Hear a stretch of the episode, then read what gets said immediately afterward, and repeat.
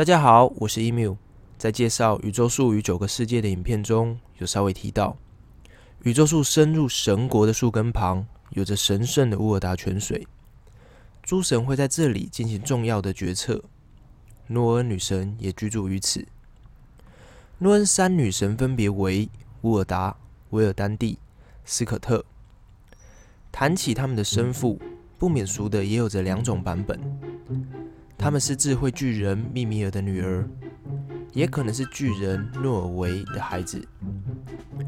之前提到诺尔女神是幸运女神的原型，但两者的形象有着残酷的现实落差。没关系，说不定频道里已经没多少人看过幸运女神。不说了，都是时代的眼泪。大姐乌尔达有着衰老憔悴的面容，她常常回首，想念着，感慨着，无法忘掉过去。二姐维尔丹蒂则散发着青春活力，目光直视着前方，对一切感到新鲜，勇敢进取。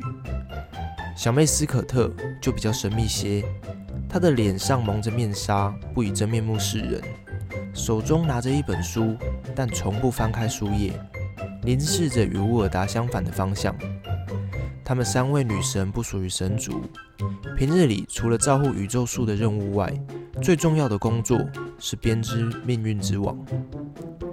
他们掌管了人类与世界的命运，诸神也必须听取他们的指点与忠告，故他们又被称为命运三女神。传说中，每位新生儿诞生之际，诺恩女神都会亲自到场。为其编织完一生的命运之网，共同决定新生儿的命运。在编织命运之网时，诺恩女神会唱起一种庄严的歌，遵从奥尔劳格的意志来编织。奥尔劳格是什么？奥尔劳格是一种古老且神秘的存在，在北欧神话里有概略的提到过几次。它没有形体，却在所有形体之上。它是一切万物的起源。是宇宙间一种至高无上的能量。回到诺恩女神，每个人的命运之网看起来都是一开始就决定好的，不可违逆。但掌管未来的女神斯可特，却让命运有被打破的可能。斯可特的个性不像两个姐姐一样随和，她十分的情绪化，会将已编好的命运之网扯碎，导致命运改写。这造成人们在不同的人生阶段里会出现些许的矛盾与反差。比如，一个精明勇敢的人，到了下一个阶段，突然就变得懦弱糊涂。人生的际遇反复无常，相反的概念同时并存着。未来是模糊混乱且不可预测的。关于诺恩三女神的事迹，以下献上一则小故事。有一次，诺恩女神旅行途中经过丹麦。正好遇上某家贵族的孩子出生，他们很快就赶达了现场。旅行期间，女神们的兴致大好，看着新生儿稚嫩可爱的脸庞，他们决定为其编织一段璀璨的人生。乌尔达许诺，这个孩子将十分英俊且勇敢。维尔丹蒂许诺，这个孩子不仅富有，还会成为大诗人。听到女神慷慨的祝福。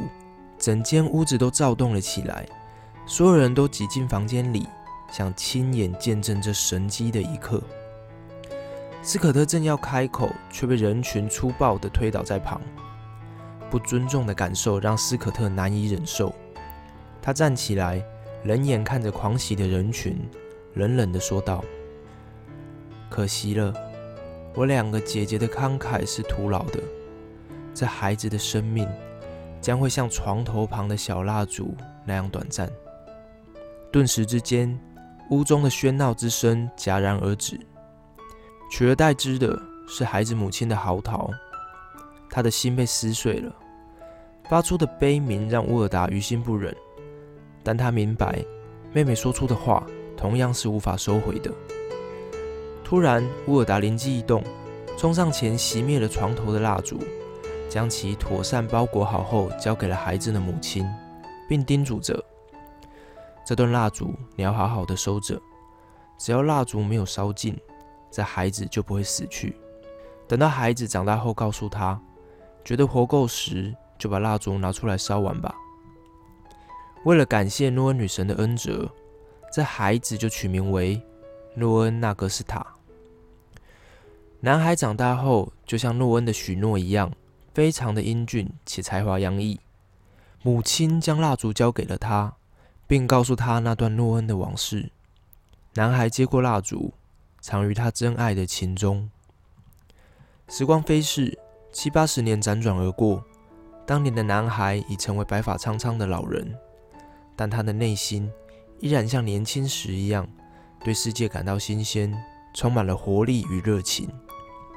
生命对他来说并不感到厌烦，他就这样一直活着，直到挪威国王奥拉夫二世上任。奥拉夫上任后，强制推行基督教，并压制臣民对北欧神灵的信仰。诺恩纳格斯塔就成了主要被批斗的对象。他被迫交出了蜡烛，并被要求在众人面前将其烧尽。奥拉夫想借此做法向所有人证明。诺恩女神之类的北欧神灵皆不可信。就在众人的目光下，诺恩纳克斯塔燃尽了蜡烛。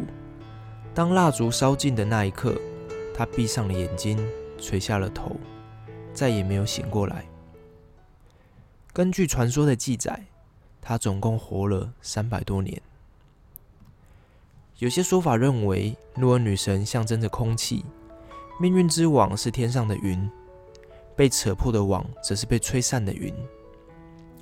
抬头仰望天空，确实，变幻无常的景色就像是命运，无法随心所欲的掌握。但透过想象力，还是能看到自己想要的风景。